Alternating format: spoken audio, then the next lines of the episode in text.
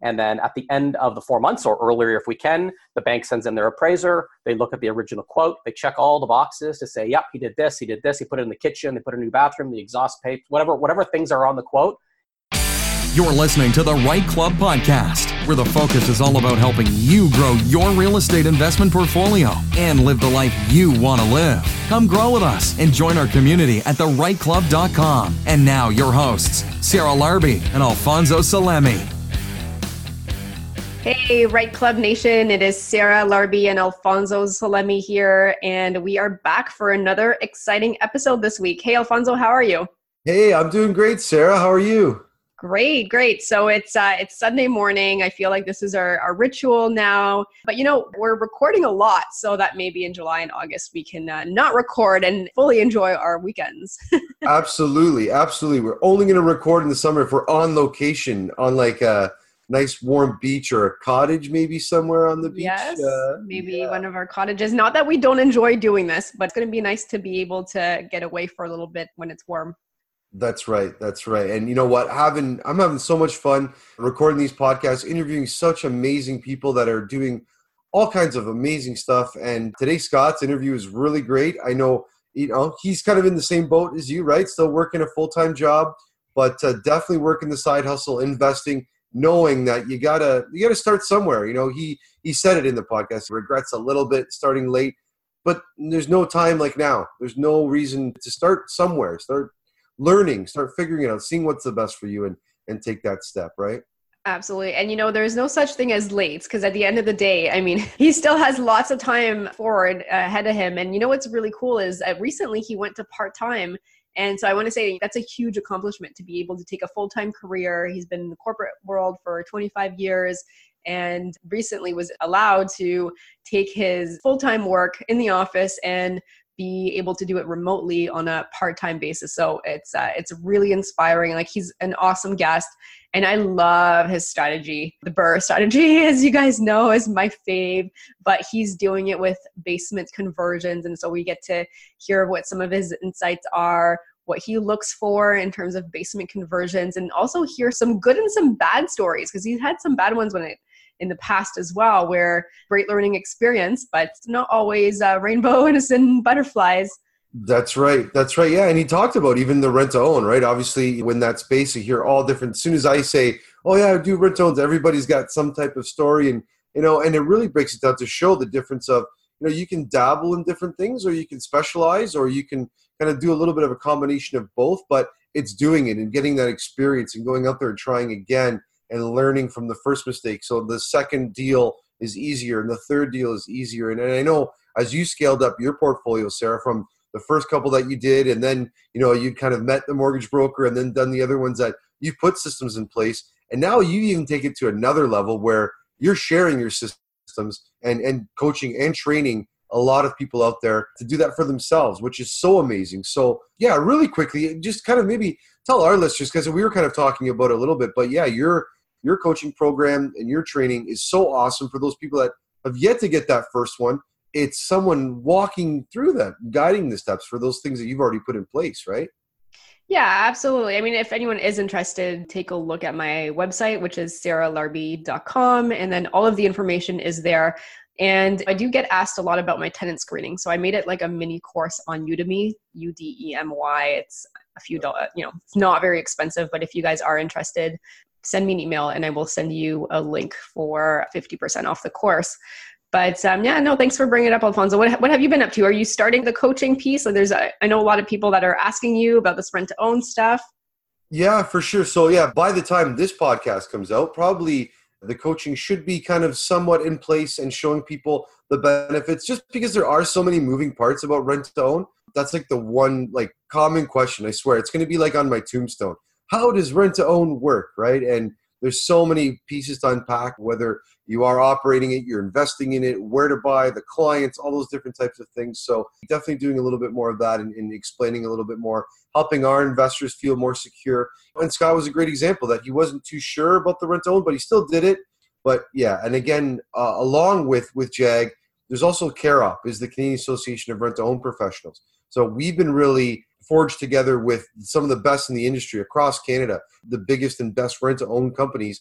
and putting more standardized stuff in place so that anybody that, that wants to get kind of get into this rent to own market, there is a good template to follow so that it can be successful for everybody involved. And it does eliminate, you know, let's call them the shysters out there that call themselves rent to own companies or people, but really are not and out there doing it for the wrong reasons. So, yeah, that stuff has been uh, developing more and more. And yeah, more news to come on that. By the time this podcast airs, hopefully everybody already knows about it. So, that's awesome. I mean, you you you're giving back to the community. I love it. I love that you're part of CAROP. I mean, you're doing so many great things to to be able to help educate people and then to help put great families into great homes and ensure that they have all the necessary support to close on that property. So, congratulations! And I know we cracked the hundred hundredth of them. I, I don't know by the time that this airs how many you'll have, but I mean, I guess you're going to have a handful more at least. Absolutely. Yeah. No, we're continuing to grow, working with partners, marketing. We love what we do and, and we love helping people. And, and even from, from an investment standpoint, we hear all this news that's going on with the interest rates. They're going up, they're going down, they're staying the same, they're doing this, they're doing that. It's just getting out there and getting in the market. It's a strategy that we found that works in up markets, down markets, people need to live somewhere the same way for the rental properties, right? People, if it's getting harder to qualify, well, that means more renters, right? So uh, it's good for our business. But just think of us as real estate investors who we like to think that, you know, we're educated or we're at least we're in the know about stuff that's going on. Think about all the people that don't invest, that are just your normal citizens, let's call them, that don't, and the information that they get through the media and what we're really trying to do is that we you can take control of your own finances, your own financial security through real estate, whether it's just owning your own house versus renting it, right? So we're really trying to educate and and that's why I love the REITE Club so much is that we're full like the whole club, where all of us is we all want to share, we all want to give that knowledge that if I made a mistake, I want to go and tell you and say, "Hey, I made this mistake. Go and don't go make the same mistake." It's up to you. If you want to go and do it, go ahead, but this is my experience. This is what you need to do and yeah, and, and Scott was a great example of that, of, of how he's doing it and what he's doing, shared the different key members of his team in their different roles and, and how to do it. So, yeah, I, am really excited about this podcast. I think it's going to be a good one. And uh, yeah, I hope you guys enjoy it. All right, let's play it. Hey, Scott, how are you doing? I am doing awesome. How are you guys doing? Excellent, excellent. So I'm really excited to have you on the show. You come to the REITE Club often and you've networked a lot. And I wanted to provide the opportunity for people to, to get to know you even better. And I'm sure they're going to be excited about all the insights and the knowledge that you're going to bring. Before we get started, can you give us a little bit of your background and uh, maybe like 30 second, 30 foot view, what it is that you do? Sure. Well, I'm. Uh uh, my name is Scott Zandbergen. I live in Georgetown, so just outside of the GTA, or in the GTA here, just north of Mississauga. Full time corporate guy. Been working for about 25 years and started my side hustle real estate about five years ago. And I think, as is the case with lots of people, the side hustle starts to become a little bit more of your time, a little bit more of your time. And I'm, I'm loving it. I'm continuing to grow my portfolio and uh, add partners and things like that. That's fantastic, Scott. Yeah, thanks so much for joining us today. So, tell us maybe a little bit how how you got started in, in, in the side hustle that you call, or, or, how you got started in real estate. Yeah, so for me, it was um, you know just being frustrated with the poor performance of my investments before I started in real estate. So, you know, I do what a lot of people do. I was contributing to RSPs through my employer, and you know, you have to do that because when your employer matches what you put in, you're crazy not to to do that. But as a result, I was really starting to watch the performance of those funds over five years and then 10 years and beyond. And I was realizing that the only growth that I was seeing in the, those that portfolio of, of money I'm putting in was the money that I was putting in every month, right? That's the only growth that was happening. It was really nothing happening from a market perspective. And so at one point, kind of the, the light bulb went off for me and said, I, I have to I have to grab the bull by the horns here and do something about this myself because just throwing your money into whatever fund and, and hoping for the best is just not a good strategy. So yeah, I just decided I'm going to learn this myself. Took uh, took some courses, attended some networking groups. This goes back to probably early 2014 now, maybe even late 2013, and just started educating myself. And so that's that's kind of how I got my start. Okay, that's awesome. And now, from the time that you started educating yourself, and you said maybe this is a, a better strategy than just essentially losing money with inflation, just putting it into the market. What was your first deal? So the first deal, uh, I we, well, we moved really fast. So we bought three single family homes in the span of three months because I'm, I'm one of these people that when I kind of get my mindset on something, I just do it. And I was really kind of kicking myself a little bit that I wasted so much time not doing anything. And you know, at this point, like I know I've listened to a lot of the guests on your show, and there, you know, there are a lot of folks in their 20s and 30s that have taken massive action, and I just am so envious that I didn't do it when I was that age. I started when I was about 40, um, and uh, and so for me, it was buying those first three single family homes within a span of three months. And at the time, I was I was only really interested in rent to own because that was that was a little bit more popular back then through the networking clubs that I was part of. And so I, I was essentially looking for rent to own or tenant buyers. And then that's a whole separate story how those kind of unfolded in the end. But we, we can get into that if you like. yes, let's get into that.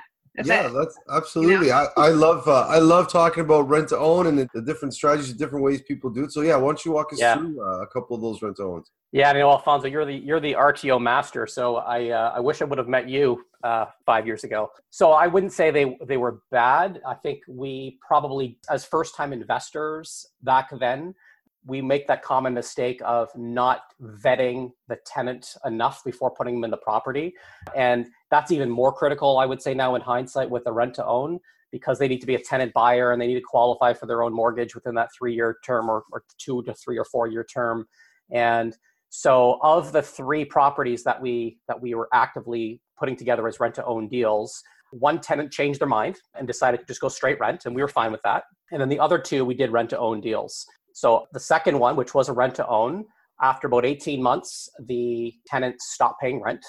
And so we started chasing him down and he was he was communicating with us said hey you know i'm unfortunately having a problem here. And so we just kind of came to a mutual agreement that you're going to have to go here because obviously this isn't going to work out. So he left and so then we re-rented that place to a straight rent tenant. That was that was the second rto down. And then our third rto which was still operating went the full duration of three years so we were like success we got we got our first rent to own it's going to come to completion we're going to sell this house per the agreement that we had on paper. And what happened in that case was, despite all of our best efforts of staying on top of that tenant buyer to get his credit approved and ready to get uh, financed and all of that, he kind of went dark in that final three to six months. We, he didn't communicate with us. He kept paying his rent, but then but then suddenly things went really crazy. Like he missed the end of his term and he didn't he didn't fulfill his end. So we ended up doing like a cash for keys and he had to go and we we we actually ended up having to give him a fair bit of his money back to get him out. But it was a situation where he just could not get financing. He got a little psychotic on us. Let's just put it that way. So he went away. We moved on. We sold that house, and we did really well on it in the end. But uh, anyway, so those were those were my first three. They were all rent to owns. Uh, I, from that point forward, I haven't really done any. I wouldn't be opposed to them. In fact, in this climate, I think with the new mortgage stress tests and whatnot, it might be it might be worth looking at those again. Now that I'm a little savvier, I think, and will have learned a lot, I might actually revisit that. Yeah, absolutely. And, and when we talk uh, when we talk about rent to own to anybody, we always say that is the most difficult part. It's not so much managing the property itself; it's it's managing the people and, and the yeah. clients involved and, and walking them through the through the program. And and it's tough because you know what's that old saying? You can lead the horse to water, but yeah. you can't make it drink. And yeah. you know we, we try to give our clients, and I'm sure you did as well too with, with, with your tenant buyers, every opportunity to improve their credit, to help themselves out and get on that. But if they're not willing to help themselves, it's hard to predict that ahead of ahead of the rent to own program. So yeah, yeah, there's definitely a lot of different ways uh, to go about. But like, I love the way that you're doing it was the tenant first, tenant first mentality as well too. So I would say I learned a lot. That was a really, really good learning experience. And in the end, we still had the asset, we still had the houses, and two of them I still own to this day, and and they're they're doing well. I mean, they're single family homes, so they don't cash flow super well because they're, they're more expensive to carry. But yeah, but good learning. Yeah, and I think you mentioned your age and when you got started, and we always talk about that. Sure, the best time to buy real estate was yesterday, but the next best time is today you yeah. can you can start today. You can go out and do that and and and get started in in real estate in whatever strategy that is to get out there and to do it. And like you said, you're going to make mistakes. There's the second time, third time, fourth time around.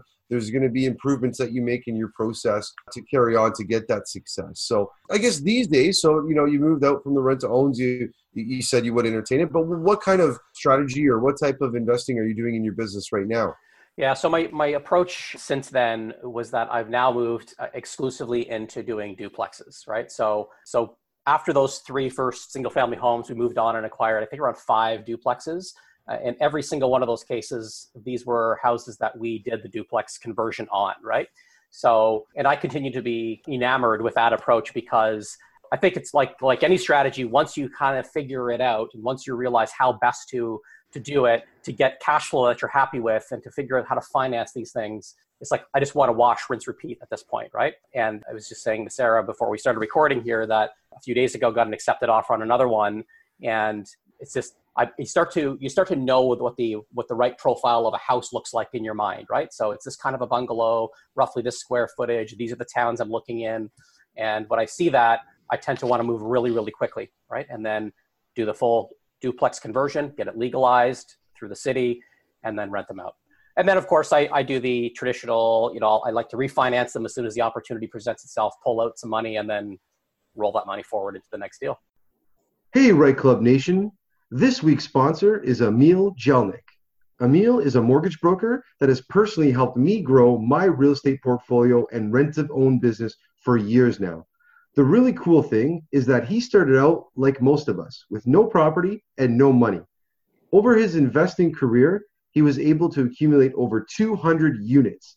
The beauty is that with the Emil, you not only get the mortgage you need, but you get investing advice from someone there that has been there and done it and has the experience. Absolutely. Now, if you're just getting started, or perhaps you already have many properties, or even if you want to get into commercial investing, Emil can help you. And he's already helped many of our REITE Club Nation listeners. He's very focused on helping you and our listeners meet their financial dreams. So if you wanted to reach out and call Emil, you can call him at 416 402 7448 or visit his website, which is jellyneckmortgages.ca. If you want to get to know more about Emil, you can check out his episode of our podcast, episode number 21, and get to know Emil a little bit better yourself. But for now, back to the podcast. That's really interesting. So I have a lot of questions about that. But just on average, because I'm I'm looking at a few different options and and that's one of the the things I would like to do as a, a next opportunity with a JV that I have actually partnered with.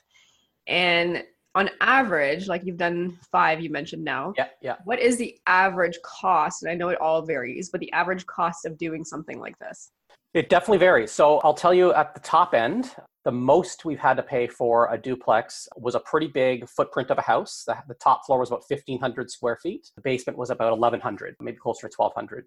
That was a big one. And we spent 85 or 90K on that one. That was a full build. We did a few things over and above, uh, like we put a subfloor in, for example, in the basement because I wanted it to be resilient in terms of if there's leaking basements in the future. Like a lot of these houses have block foundations, so they they sometimes will get a little bit of leakage come in. So a subfloor helps to alleviate some of that concern.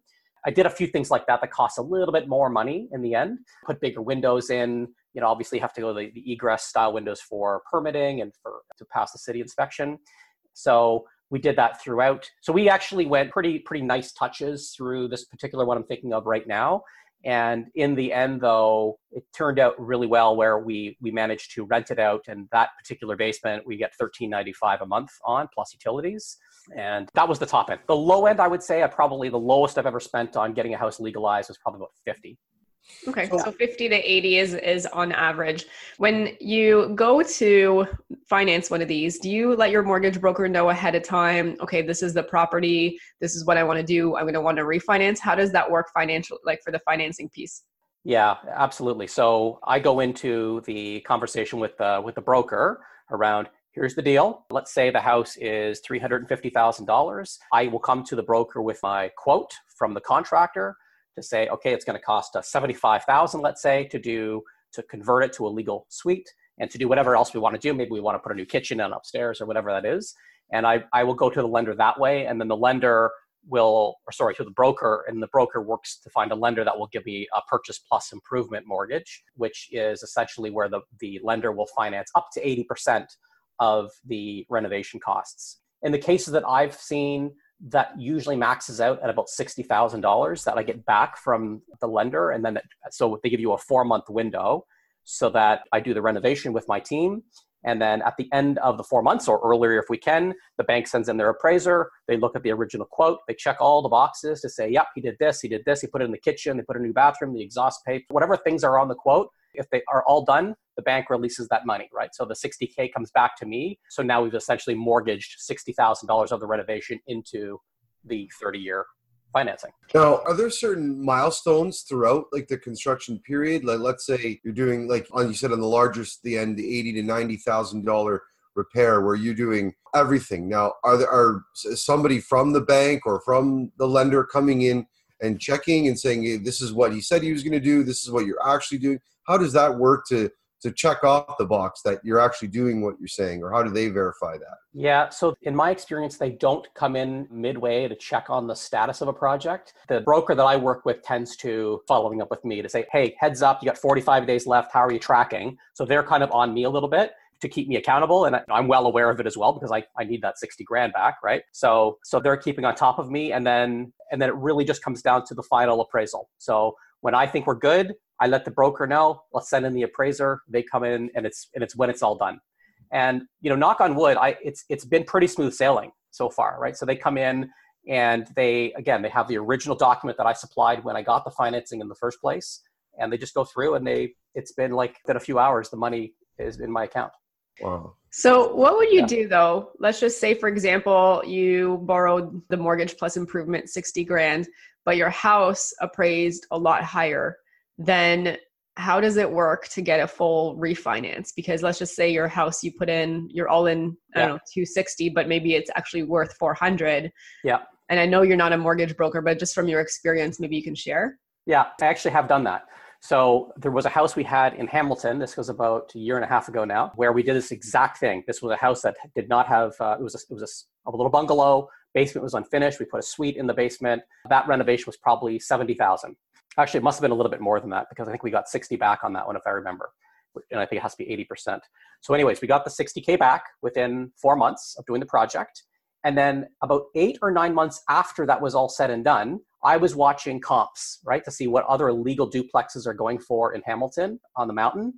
And they were showing a little bit above what mine was, even after the 60K purchase plus improvement component was in there.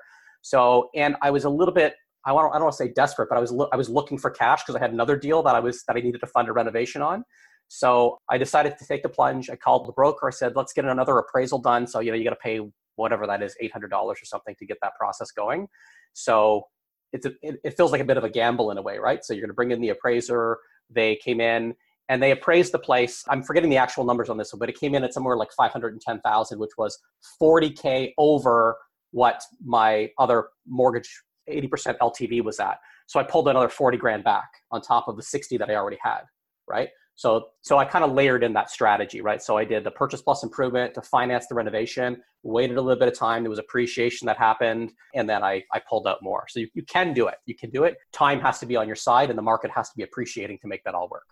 For sure. And that appraisal is so important, right? At the end of your project, having that appraisal coming in and obviously verifying that original, in this case, the 60 that you're pulling out, and then and that's another additional 40 that you're able to pull out because of that so that's maybe right. for our listeners or you know i know sarah's been comfortable and familiar with doing some construction to projects and, and upgrading them and, and being able to refinance but what's maybe one cost that somebody like myself that doesn't do a lot of these renovations in houses and, and our rent to owns are pretty much turnkey what's one expense that maybe i wouldn't think about or was that more than you would have thought at the you know the beginning of the project i think the last one i did the design was kind of expensive. Like when you have to have the, the people come in that design the you know for the permitting process. So we brought in somebody that did a couple of different scenarios and i forget the actual number now but i feel like it was it must have been three or four thousand dollars just for that alone. And then there was a gotcha. This this is a house i'm thinking of that we have in welland that we did.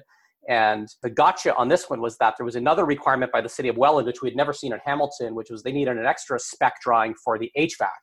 So they wanted to get all the drawings of the duct work and all that kind of stuff and that was like another grand or something like that like that that we just did not not account for so it's those little administrative red tape kinds of things that have been the ones that have gotten me that now i know right so now i build in that slush fund when i'm planning this out Yeah. Those That's- things that you can only learn by actually doing it or listening to our podcast and listening to people like yourself that are actually doing it, right? That's right. Exactly. Yeah, yeah. So, Scott, what is your ideal duplex conversion look like? So, I know, and I'm going to preface this by saying all the municipalities, all the cities probably have different criterias on what they will approve or not. Maybe just give us a general idea in terms of like maybe parking and height and ceiling, windows, Yeah. etc.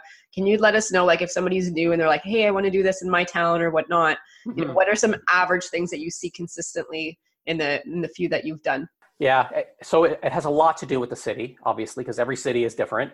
I mentioned Welland a minute ago, and, and we're continuing to invest in Welland because the city has been very progressive and proactively going after the investor community to say, to say hey, we're open for business, coming to meetups and whatnot. So the, the things you obviously look for are, yes, of course, parking matters. So one of the duplexes I did in Welland, I had to spend the $5,000 to widen the driveway, right? Actually, back to your point, Alfonso, ha, there's another expense I didn't quite think of right away, right? Mm-hmm. Because I thought, because I think they, they, some cities let you do tandem parking. I think it's St. Catharines. Welland, you have to be side by side, so we had to widen the driveway.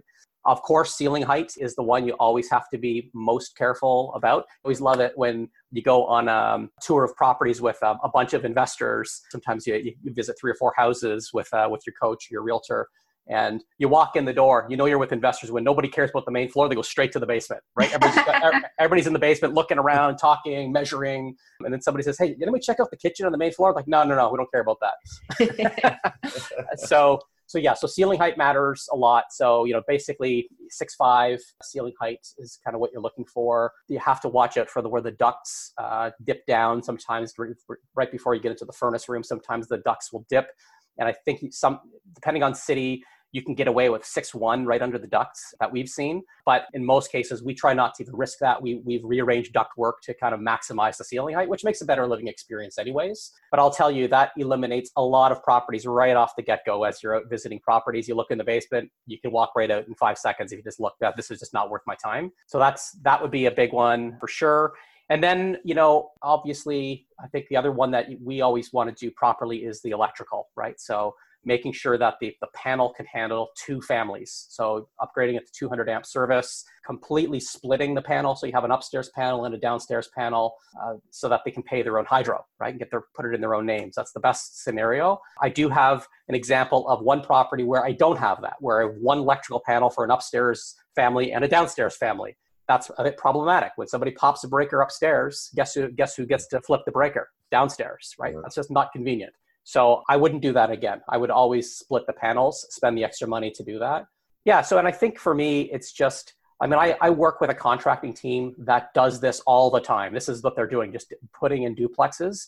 And I really lean heavily on their advice, right? They're telling me, you gotta watch this, you gotta watch that. And I'm just like adding the numbers up, okay, 5K, 10K, 10, oh, it's getting up there. And, but it's, I, I don't wanna say that I've got all the knowledge myself. I surround myself with people that have the answers, right? And then in this case, it's my contractor who knows how to work with the cities to get permits done, who knows the city inspector. So when the inspector pops in, to see are you putting the right layer of drywall in? Are you doing the right insulation? Is it fireproof? Interconnected smoke detectors? I hear about all these things. I'm not an expert. My guy is, right?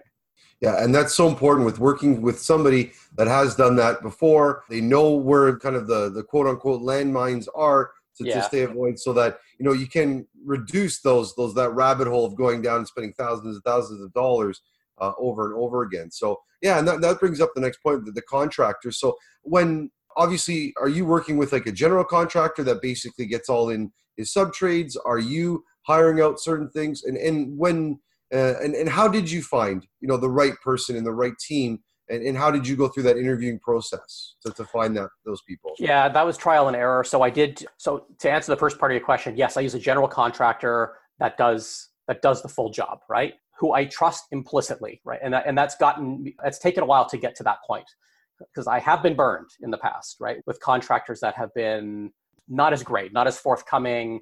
Yeah, I don't, I don't want to get into too much detail there, but I've I've learned my lessons, and through that process, I kind of met other contractors who I've since developed great relationships with, who I just trust, right? I just trust. That sounded like I said distrust. I just trust them. and That's that's important for sure. so I think uh, we have a mutual respect, right? So I know roughly what the jobs are worth to get to to, uh, to get the job done. So I know that they're not trying to fleece me with some bogus numbers. And in return, he knows that when he starts giving me his first invoices, like progress invoice number one, progress invoice number two, that I'm not going to pick it apart, nickel and dime him. I'm just going to pay it, right? And so we built that level of relationship. And case in point, the house I mentioned a minute ago, that when I, I put an offer on just a few days ago, I called that same contractor and I said, I have a home inspection on Friday. Can you come? Because I want to get a quote on the spot. He just, no problem. He drops what he's doing, he comes, right? And then we met up for lunch after. We work on the quote together. And uh, that's that's the kind of relationship I think is ideal, right? To get to that. So now we have like a really like I want honestly, I want to be his best client. Now, I'm not big enough to be his best client, but I want to be on his A client list in terms of I pay him on time. I am not a headache for him to manage me. I'm not questioning every one of his decisions. I'm not naive either, though, right? So we have, like I said, it's mutual respect. Absolutely. And it really does go both ways. I mean, even for my contractors or my plumber, as an example, like as soon as I get an invoice, like I will pay it that same day. You never yeah. want to be that person that's late on paying them or nickel and diming. And, you know, just as easily as you can drop them, they can drop you. I think about it from our perspective as landlords too. You know that feeling of you just you know which of your tenants are a little bit tardy. They're not they're not the ones that are on the ball with paying you rent on time. And when I say on time, I mean you know still on the first of the month, but it comes in at eleven o'clock at night. Just adds an extra little bit of stress to my life that I don't want. Right.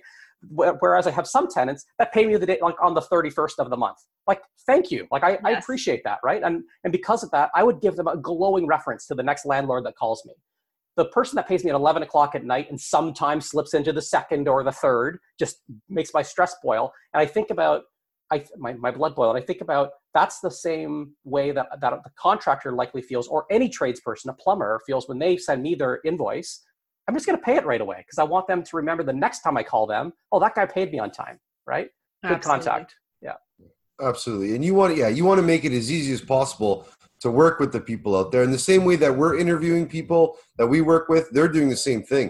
Mm-hmm. They, they interview us and, and, get to choose us as well too. Totally, so, totally. Yeah. So while while doing this and converting, you know, and doing these basement suites, you did say you have a, a full time job as well too. How do you balance real estate investing with a full time job, and what does a normal week day look like, and, and how do you balance that all? yeah. That, that that famous word balance, right? Yeah. What I would say to that is, yeah. So I do work a pretty busy corporate job and I've been in the same industry for 20 years, 22 years now, technology business. And let's just say I have a really good texting relationship with a lot of people, right?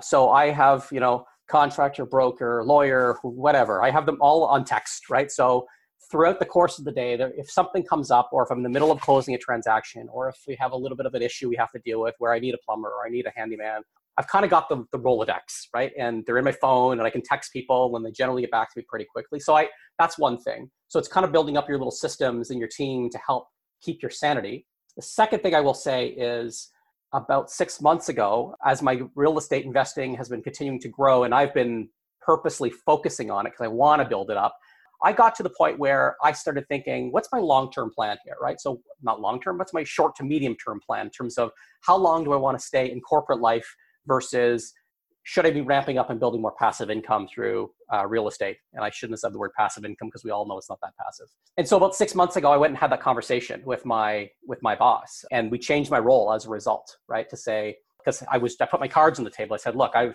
I still need this job, but I don't want it to get in the way of what I'm also trying to build for my personal, my my my side hustle, my entrepreneurial drive that I have, right? I don't want this job to get in the way of that. So he was awesome, and he gave me the opportunity to change my role up, go part time, and work from home. And that's kind of what I'm doing now. So I, I mean, I still go to the office, which is about a 35, 40 minute commute, maybe once or twice a week for when there's a meeting I have to be at. But for the most part, I'm working remote. And I, I mean, I'm, I have strong ethics. I'm working my tail off for this company still, right? And even though I've kind of been qualified or classified as a, as a part-time employee, I'm probably putting in closer to full time hours still. Let's just I'm just keeping it real. I still I'm still working at my tail off because I want to keep the income and the T4, which gets me mortgages, right? So that matters. And so, but but it's also giving me that flexibility so that if I know I have to be at a home inspection on a Friday morning, that's not going to be a problem. Right. Absolutely. And I mean work ethic and and drive and all that stuff. I mean obviously that's why you you have the opportunity to do what you do because you've been there for a while and you've proven that you can do the work, you do do the work. I mean similar like me as well. Like I've earned the trust, I've earned that based on all of the stuff that I've done. So it's nice to be able to to have a little bit more freedom um, to be able to work from home yeah. if I need to work from home on a random day. Yeah. But that doesn't happen overnight. So I'm, I'm glad to hear that. And congratulations. That, uh, Thank you. Thank great. you. yeah, I, I, always tell people your reputation is everything, right? And that's yeah. that's your reputation in this circle of real estate investors, but also in the industry in which you work, right? And so having great relationships with your colleagues and your peers. It's what gave me this opportunity to have a little bit more flexibility because I put in the time and I've been in, in, the industry, like I said, 22 years, current company, four and a half, something like that. But as a result, I think it just, it just some of those opportunities may not have presented them to me that way had I not have really kind of stuck it out. Awesome. Yeah, absolutely. And, and that's key, right? Is that you, you're getting the best of both worlds. You want to make sure that you're maintaining that income so that you can still qualify but you, you do have that flexibility that like you said you can go out to an inspection or go view a property or or go and have coffee with your contractor to talk about a future job so yeah. Yeah, that, that, yeah, that's a good, that's a good, healthy balance. So, exactly. I guess you know what, like you've had a few different experiences with rent. Oh, now the basement suites. I guess what are some negative or bad experiences, or you know, for those maybe people that haven't invested in in a property before and, and they're scared because they they hear about the horror stories and things like that. So we mm-hmm. love hearing like you know like what's the worst thing what's a bad experience yeah I mean, in five years' time or so that I've been doing this, the worst experience is actually the one that I referred to at the beginning with that first, the RTO deal where the guy stayed on for, for three years and then didn't work out. And I just say it was the worst because it got really, really nasty. Like I'm talking, you know, multiple trips to the LTB. I'm talking a police report filed against uh, a partner of mine who was at the property to serve an N4 like nasty, nasty stuff, right? So very, very un, unhappy tenant that he was that I think realized that he did not have an opportunity to to buy this house that he thought he was going to buy. And I, I, I can't even say the number that we paid him to leave without choking because it was a lot. Um, but it was worth it in the end because when we sold the property, we still cleared like $150,000, right? So, I mean, it all worked out in the end. So you have to kind of keep the end in mind but it was just a really uncomfortable unpleasant experience working with that particular tenant. And it, it kind of it goes back to that point about screening. Do you have a rapport with your tenant? Can you imagine what a, the worst day is going to look like with this tenant? And i didn't i didn't i was i was a rookie when i put that guy in that, that property. I didn't mention that when he when he finally did leave because he was so angry at us he left the place in shambles. Hmm. like i walked in the door and i was prepared for the worst and i got it I opened the door. There was garbage everywhere. There was old furniture everywhere. There was cat pee everywhere. I opened the garage door and I couldn't even get in. It was packed to the rafters of boxes and mattresses and just junk. The yard hadn't been kept up. It was just, it was really, really bad. And so I took a breath. I was like, all right, this is going to be a good learning experience here. And so I called in a junk removal company. They quoted me $3,000 to take everything away. And I said, okay, I think I could probably be more creative than that. So instead, the same day, I posted an ad on Kijiji and I said, free for all garage sale. It's, there's a lot of junk in here. Come and get it. And I, and I said, I'll be there at the house between, I forget, I think it's between 12 and 4 tomorrow. I showed up at the house. There was a lineup at the door, people coming in, just junk collectors picking through garbage. They hauled almost, I would say 80 to 90% of the stuff was hauled out of the house. Some guy found a PS, a PlayStation 4. I'm like, oh, I should have, I should have found that myself. Oh, well, you, you take it, man. um, anyway, so like it was, it was just all sorts of like junk, right? They cleared it out. And then that then kind of took, but the next step was, okay, now we're going to hire the cleaners, get rid of the rest of the garbage. So we saved ourselves a bunch of money up front. We put in a little bit of our own sweat equity, did, did a little bit of cleaning. I hired a deep cleaner. I hired a realtor, a stage, a photographer. We did it all and then we, we ended up with a really really good outcome in the end. And the property looked amazing once, once we went through all that. But i will tell you when we first walked in that door and the stench of the cat urine and the garbage. It was like, oh my god. yeah, that's. I think I, I love that. When we talk to different investors across different strategies, that seems to always be like the cat pee like that's always seems to be the common thing, right? Like a lot why, of why why cat pee, right? I don't know. I think it's with tenants. I think it's like I think with every tenant you have to own a cat as well too. And nothing against cats, but you shouldn't have like multiple and should be able to take care of them. But I think you know the the the point that I, I take from from what your what your story is is yeah, you looking at it and in your mind that was like a worst case scenario, like, oh my God, what are we gonna do? And you take a step back and you say, okay, here are the things we need to go about. I'm sure you're not the first person that have experienced it. You won't be the last that has gone through that. Somebody else has walked through that path and done that and ended up making lemonade out of lemons, right? And, yeah, yeah. Uh, and turned into a positive experience. So real estate is very forgivable in the long term.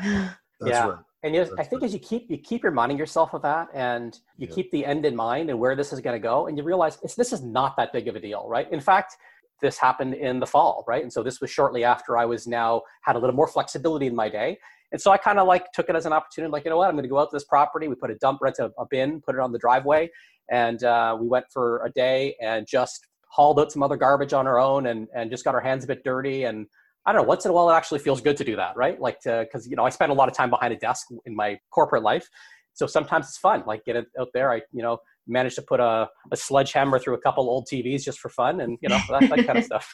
yeah, manage manage the stress, right? So hey, a few a few days for a hundred grand is not too shabby. Exactly. Yes. Yes. Yeah. yeah. And and that's i think a common theme with a lot of the guests a lot of the people that we talk to a lot of the people that we meet at the REITE Club is that when that's when you learn right is that when something doesn't go perfectly according to plan and you have to go to a plan b or c or sometimes mm-hmm. d right that's when you're going to learn so that the next time you put something in place and moving forward. So yeah, yeah thank you so much for for being open and sharing that. And yeah, uh, no problem. Yeah, I think at this point we've reached our lightning round questions. So uh, Scott, are you ready for the lightning round? I am ready for the lightning round. All right. Hey. it's now time for the lightning round. This week's lightning round is brought to you by Daniel St. John. Do you think using other people's money is a strategy for other people? Not you? At Safe and Sound Real Estate Investment Group, Daniel's been teaching people just like you how to use other people's money for almost 10 years. To find out more, go to www.sasreig.com. That's www.sasreig.com and download your free copy of the special report Arm's Length RSP Mortgages, Canada's best kept investment secret. You'll be amazed at how you can leverage other people's money to help you finance as many real estate deals as you want. Question number one What is the best advice that you've ever received from another investor or at a networking event?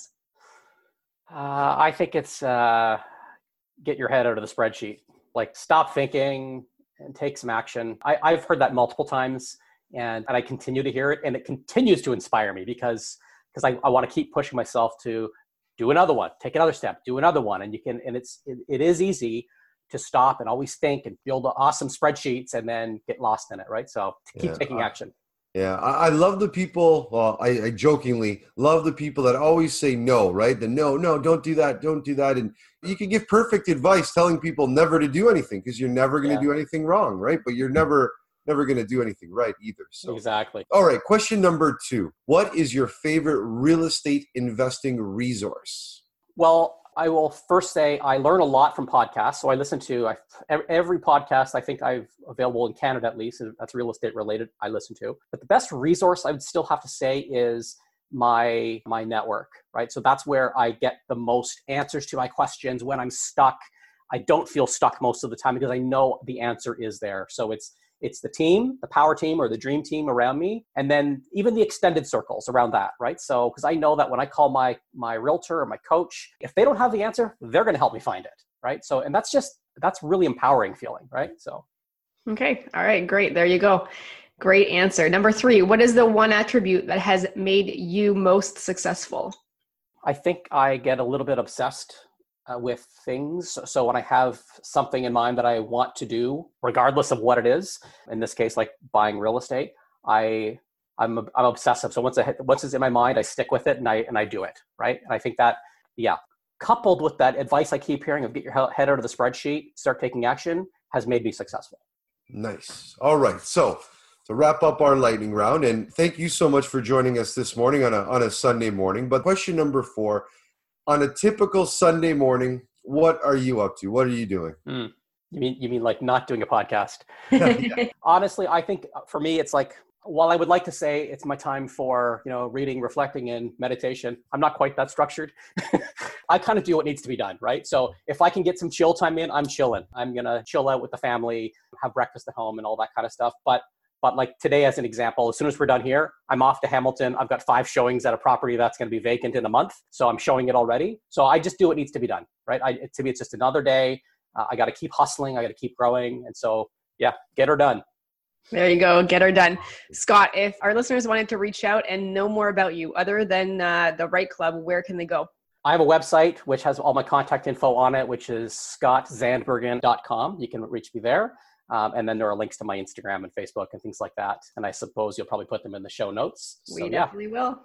Absolutely. Any any last words of advice for the REITE Club Nation for our listeners out there? I think it just comes down to if you've got if you've got this kind of burning desire to to do something, you're coming to the meetings, uh, you know that there's an opportunity to build wealth through real estate figure out what your next step is and do it like and that next step could be something really small whether it's a new connection whether it's a conversation with your broker whatever it is just do it don't put it off an extra week or two weeks schedule it right now so that your next action is going to happen on wednesday morning or whatever it is take action Take action. I love it. On that note, Scott, thank you so much for all your insights and uh, being a guest on our show. And uh, we'll see you at our next event. Absolutely. I'll be there.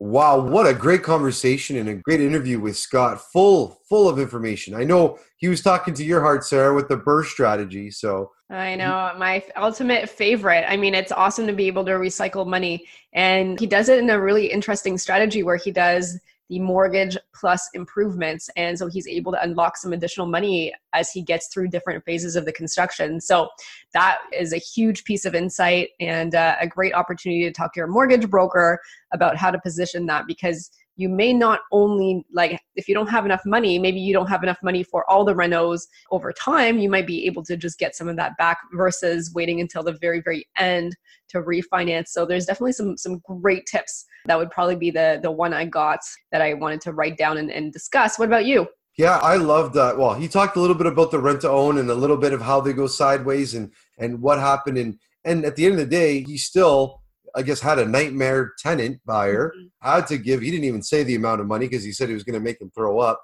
But again, he still walked away with a positive, what was it, 150,000 uh, uh, of profit out of the deal, right? So there is still an upside to that, right? With of owning real estate and having that. So I, I like that because I'm, you know, for more or less, I'm, I'm pretty risk averse. So that was one of the key things for me was that even in a worst case scenario, he's still kind of able to get other unscathed and, and real estate does allow that to kind of that margin of error to be in there. And just yeah just that he has now gone to part time now there's something that his side hustle is kind of not on the side so much anymore. It's kind of coming to the forefront right? And and and doing that and i love that and empowering and and getting that time and owning your time and yes it's hard work. It's not like oh i i you know i work for myself and i'm just not going to do anything and and quit and retire and that's not what it's about. It's about having that time. I always joke around.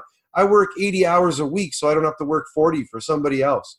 Just the fact that he is able to progress and with a number of properties and now going part time and and he's been in industry for 20 years. It sounds like he still likes what he does, but now he has that flexibility to also do more and more real estate. So, mm-hmm. absolutely. I mean, it's really inspiring. I mean, he's built something incredible in only five years' time. So, I think that if you're listening to this and you're saying, oh, you know, it might be too late or how long is this going to take? I mean, it is definitely a slow game, but in five years, I mean, you know, look at where we were five years ago. Like you, and you look look where Scott was five years ago. I mean, you can really create a different life for yourself, and it really doesn't take a whole lifetime to do it. It's not going to be a year or two, but you definitely can change your life in five years. And I thought that was uh, great that he started only five years ago and he's accomplished what he's accomplished now.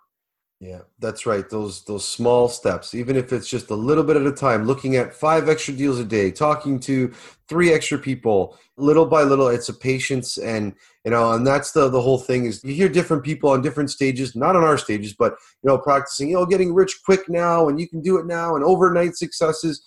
Yeah, and like you, you see all those overnight successes it takes like a number of years to become an overnight success, right? So it's keep grinding, keep doing it, and kind of trusting in that process. And and yeah, he's a perfect example of that. So yeah, Absolutely. guys, we we really hope that you like the podcast. Uh, definitely um, go on iTunes, rate, review. We're on we're on Stitcher. Uh, I don't even know all the different different spots, but get out there, whatever way you're listening to this podcast right now. Please rate, review it we love the emails, the feedback that we're getting back to us. We're getting emails right at us. Alfonso at the REITE Club. There's Sarah uh, at the REITE Club. So emails, but definitely go and rate and review. It helps bolster up the, the podcast so more people can see it. We want to help as many people as we can. So don't keep us a secret. If you liked it, you like what we're doing, please share, rate, review, and tell us what you want to hear more of or less of. Absolutely awesome. Thank you so much, Alfonso, for being a great co host. And uh, you guys, if you want to send us an email or come to our club, feel free to uh, let us know if you haven't been there yet. So thanks right. so much, guys. See you next week. Bye. Thanks for listening to the REITE Club podcast and joining our community of real estate investors online at thereiteclub.com, where the focus is about helping you grow. We look forward to seeing you again next week. Thanks from your hosts, Sarah Larbi and Alfonso Salemi.